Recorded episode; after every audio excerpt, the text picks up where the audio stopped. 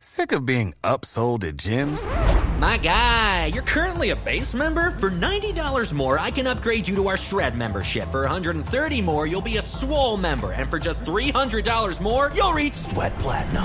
At Planet Fitness, you'll get energy without the upsell. Never pushy, always free fitness training and equipment for every workout. It's fitness that fits your budget.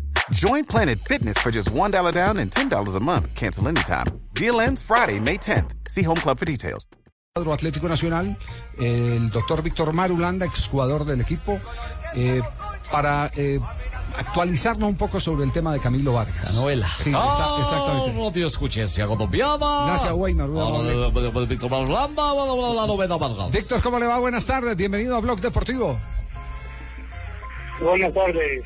Un saludo muy cordial para usted, sus compañeros y los oyentes.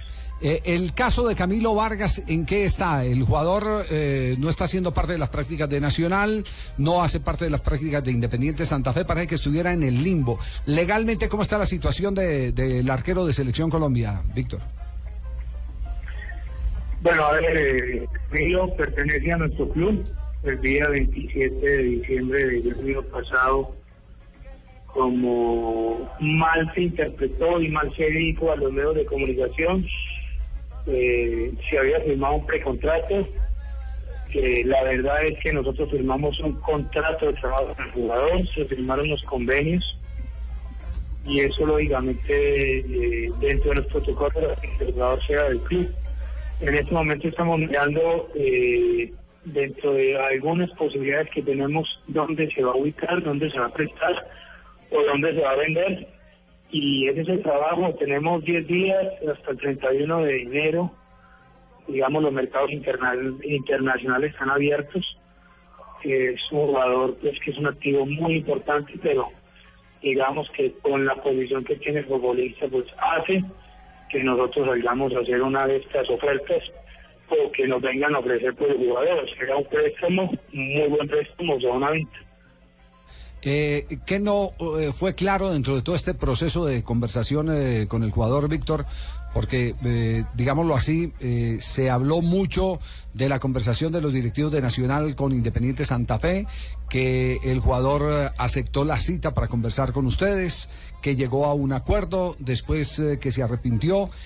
¿Dónde estuvo ese cortocircuito? ¿Quién no fue claro en la relación entre clubes o el jugador con los clubes? Mire, don Javier, yo creo que eh, se hizo todo lo que uno hace en un proceso de contratación. Es decir, hubo la selección del jugador, hubo eh, todo el protocolo que tiene que ver con la contratación, es de- es decir, no solo la documentación por escrito que tenemos el contrato de trabajo que lo vincula con los próximos tres años, sino que también se hizo el examen médico y físico, tanto el examen médico como la valoración física de la Cámara de Medellín, que fue el día 27 de diciembre.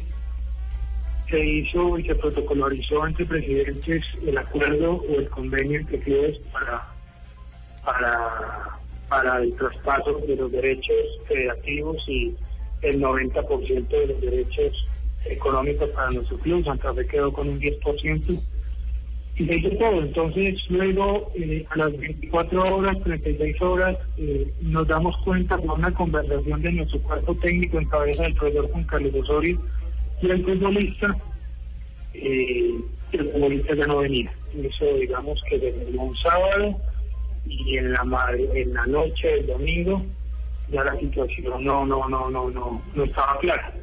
Obviamente la, fue más la posición del futbolista nosotros aquí hemos sido muy respetuosos con, con todo lo que tiene que ver con, con el ser humano, con la persona, pero lógicamente hay unos temas institucionales que nos toca salir a proteger la institución.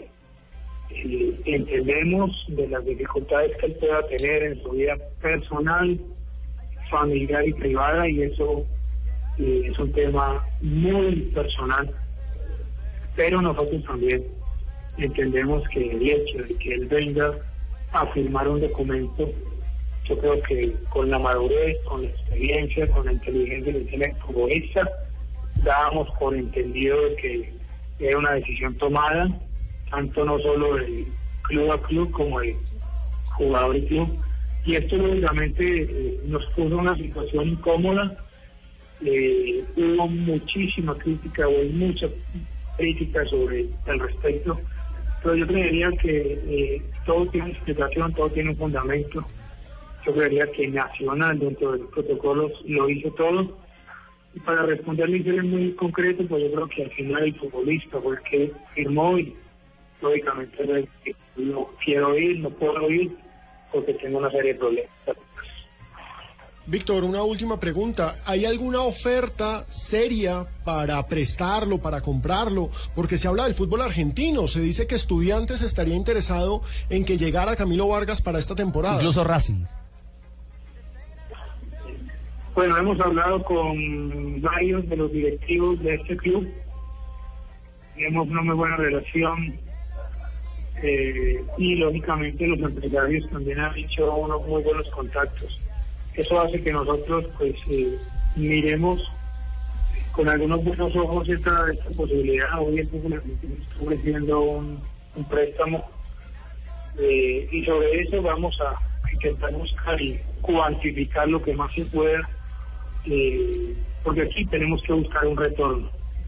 Sería que dentro del análisis que nosotros hemos hecho es muy importante como activo, mirando desde la parte, digamos, del club, que el jugador pueda pasar con, los derechos en la Copa América. Creería yo que hoy por hoy sigue siendo un jugador de élite y de pronto la Copa América puede ser muy importante para el futbolista. Sí, pero, pero, pero, ese, estudiante Claro, Víctor, Víctor, ¿es estudiante o es Racing?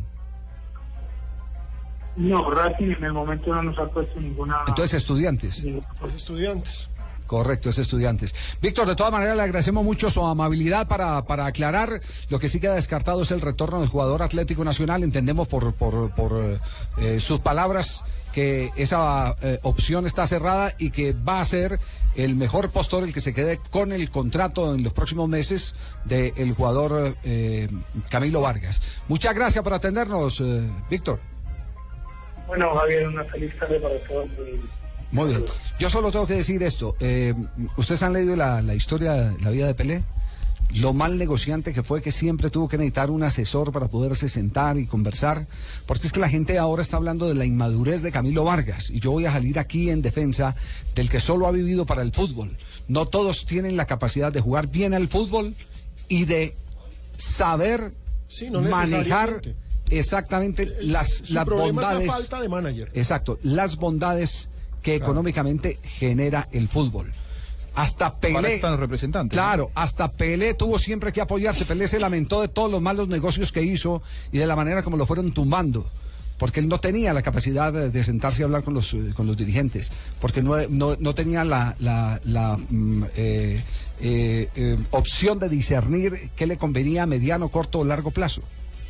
Y, este muchacho es un muchacho que hay que entenderlo así, 25 años únicamente ha vivido para el fútbol. Y ahí es donde yo digo que hay un abuso, un abuso que solo con el tiempo se va a demostrar del presidente de Independiente Santa Fe, que empezó a hacer una negociación, una negociación antes de terminar el campeonato, presionó al jugador, presionó al jugador porque lo, porque lo presionó. Cuando uno encierra con un jugador dos horas y empieza a, pintarle pajarito en el aire ya con, ya con, el negocio que lo tenía hecho desde hacía rato sin que el jugador hizo por plata dice usted lo hizo solo por plata lo hizo solo por plata. Y vuelvo y vuelvo insisto esto ha enrarecido inclusive la relación con el cuerpo técnico de Independiente Santa Fe eh, al entender de, de las versiones que se conocieron de la inconformidad en Argentina de Gustavo Costa